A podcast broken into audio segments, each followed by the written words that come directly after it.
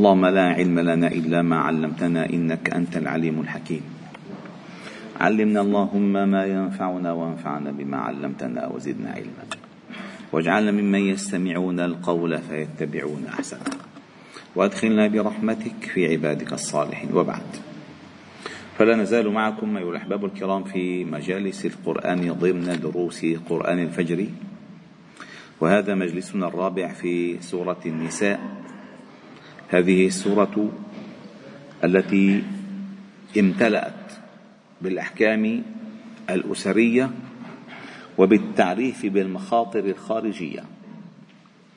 وذكر الله تعالى فيها عدة مواقف للمنافقين. وذكر فيها مؤامرات اليهود. وذكر فيها مطبات النصارى. وذكر فيها الأحكام الأسرية والشرعية والإرثية والمعاملاتية حتى المالية. وذكر فيها أنواع من الصلوات لم تذكر في غيرها كصلاة الخوف. وذكر فيها أحكام الهجرة وأحوال المهاجرين وأجر المهاجرين. وذكر فيها أنواع كثيرة من الأمور التي لا يمكن أن تجدها إلا في هذه السوره وافتتحت الآيات بقوله تعالى كما ذكرنا أمس يا أيها الناس اتقوا ربكم الذي خلقكم من نفس واحدة. التعريف أهم شيء أيها الأحباب أهم شيء في في هذه الحياة أن تعرف. أهم شيء المعرفة. اولا أن تعرف ربك. اتقوا ربكم أن تعرف ربك. فالله جل جلاله ما ذكر كما ذكر في آخر الآية واتقوا الله الذي تساءلون به والأرحام. قال اتقوا ربكم. فالله جل جلاله نسبكم إليه بأنه هو ربكم فينبغي أن تتعرفوا عليه. ينبغي أن تقول لماذا الله ربنا؟ لماذا؟ والله تعالى لماذا خلق الناس؟ أن تعرف. كلما تعرف كلما ترقى. وكلما لا تعرف كلما تغرق. تغرق تماما. فالمعرفة أساس. هلأ في حروب العالم. كل العالم. الاقتصاد يا أخي. كلما تعرف الداتا أكثر كلما تدرك كيف تخسر وتعرف تربح. نفس الشيء بالأمن نفس الشيء بالسياسة نفس الشيء. المعرفة. ولكن المعارف لها أولويات. أولا أن تعرف ربك.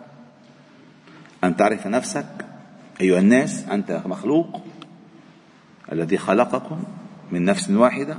كيف خلق الله جل جلاله الخلق؟ وفعل الله تعالى بك وأنك لا تستغني عنه طرفة عين. فالله هو الله الصمد الحي القيوم. فعرفنا الله تعالى كيف كيف وصلنا إلى هذه الدنيا. كيف وصلنا إلى هذه الدنيا وكيف أن الله تعالى هو الخالق. المالك لنا القادر علينا. فقال وخلق منها زوجها وبث منهما رجالا كثيرا ونساء انتشرت البشرية في هذه الأرض. ثم قال واتقوا الله الذي تساءلون به والأرحام. إن الله كان عليكم رقيبا. لم يكرر الآية الله جل جلاله في هذه الآية اللفظة نفسها في أول الآية. ولم يقل واتقوا ربكم الذي تساءلون به والأرحام. لأن التعريف تم بالأول الآن التعظيم التعظيم. الربوبية قد يدعيها أي إنسان. فرعون قال أنا ربكم الأعلى. مضبوط ولا لا؟ ولكن لفظ الجلالة بفضل الله تعالى وحكمه وحكمته لم ينسب أحد إلى نفسه هذا الاسم أبدا. الله جل, جل هذا الاسم. جل شأنه. أعلى من قدره. أعلى من قدره. فما استطاع أحد أن يتسمى به أبدا. أبدا. هو فرعون لما قال أنا ربكم الأعلى أخذه الله نكل الآخرة والأولى. فقال واتقوا الله الذي تساءلون به. لأن دائما لما الإنسان بده يعني يحرج الإنسان ويجيبوا لعنده أو يقنعوا بالله عليك اعمل هيك. فأنتم تتساءلون بالله. بالله عليك افعل. حلفتك بالله اعمل هيك. إذا الله قالوا ما كان عندك كرمال الله اعمل هيك. مثلا هذه تساءلون به. أي تتساءلون به. أي بيمون بعضكم على بعض بهاللفظ تساءلون به. والأرحام. لأن الأرحام الله جل جلاله عندما قال وقضى ربك ألا تعبدوا إلا إياه وبالوالدين إحسانا. إن أقرب شيء أقرب شيء ممكن يعني تصبح أمامه أنت ضعيفا ضعيفا عندما تعرف أنه هذا رحمك هذا أصلك هذا فرعك تضعف.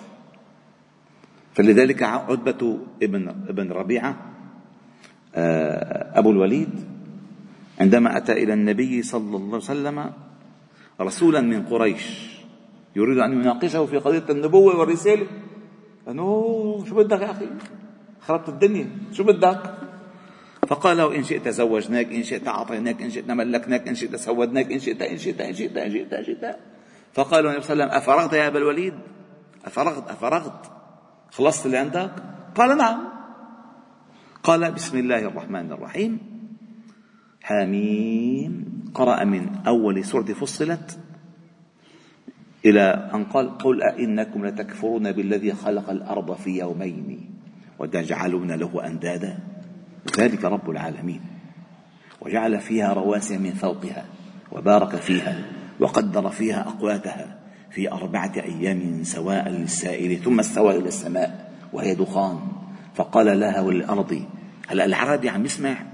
ما منه شعر هذا منه شعر. هذه حقائق. ثم استوى إلى السماء وهي دخان. فقال لها والأرض ائتيا طوعا أو كرها. السماوات والأرض قالتا أتينا طائعين. سواهن سبع سنوات في يومين. وأوحى في كل سماء أمرها. وزينا السماء الدنيا بمصابيح وحفظا ذلك تقدير العزيز العليم. فإن أعرضوا فقل أنذرتكم صاعقة مثل صاعقة عاد وثمود. فوضع أبو الوليد عتبة بن ربيعة يده عليه وسلم على فمه وقال أنشدك الله والرحم أن تسكت. ما هو فيني اسمع فقال أنشدك الله والرحم. آه إذا عارف لأنت أيها الجاهلي الذكي. أنه للرحم منزلة فلماذا حاربتم النبي صلى الله عليه وسلم؟ ما هو من أقرب رحم من أقرب رحمكم؟ من أعلاكم نسبا. لذلك عندما هرقل سأل أبا سفيان كيف هو فيكم؟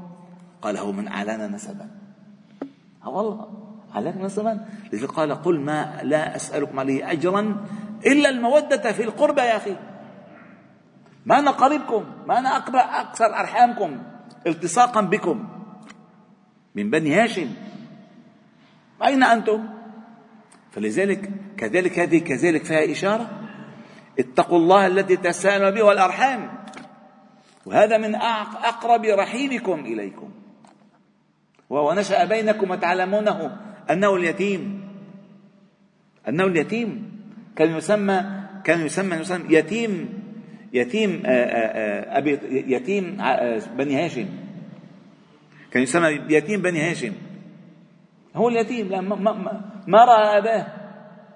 وما وعى أمه. حطته دغري بالمضارب بني سعد. فيتيم بني هاشم. فإذا اتقوا الله الذي تيسرون له الأرحام إن الله كان عليكم رقيبا. هذه الرقابة عندما يستشعر بها الإنسان يرتاح.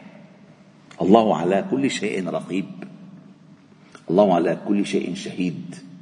الله جل جلاله أحاط بكل شيء علما وأحصى كل شيء عددا. لا يغيب عنه شيء ولا يخفى عنه شيء ولا يعجزه شيء ولا يفوته شيء. فالله تعالى رقيب.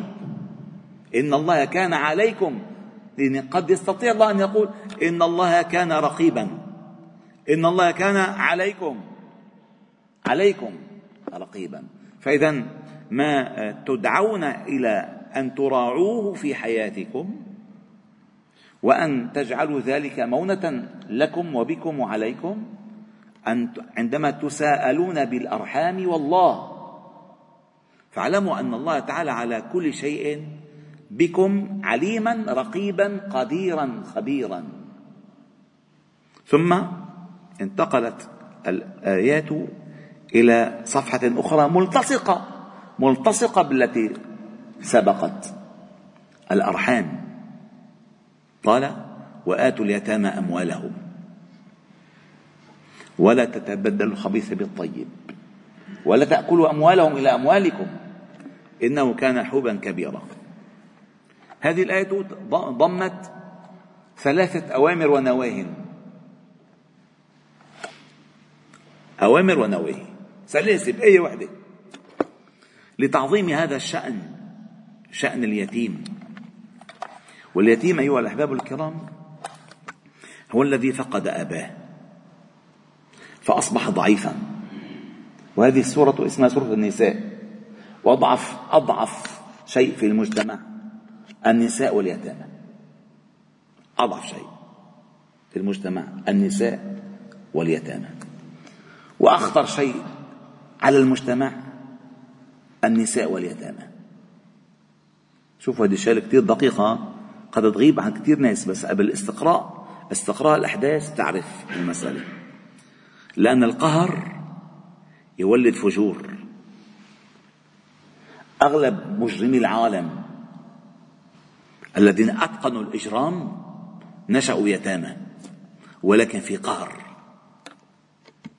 ولكن في قهر. يعني بدل أن يستوعبوا تركوا فأحبوا أن يبرهنوا عن تركهم انتقاما من مجتمعهم فأجرموا إجراما شديدا.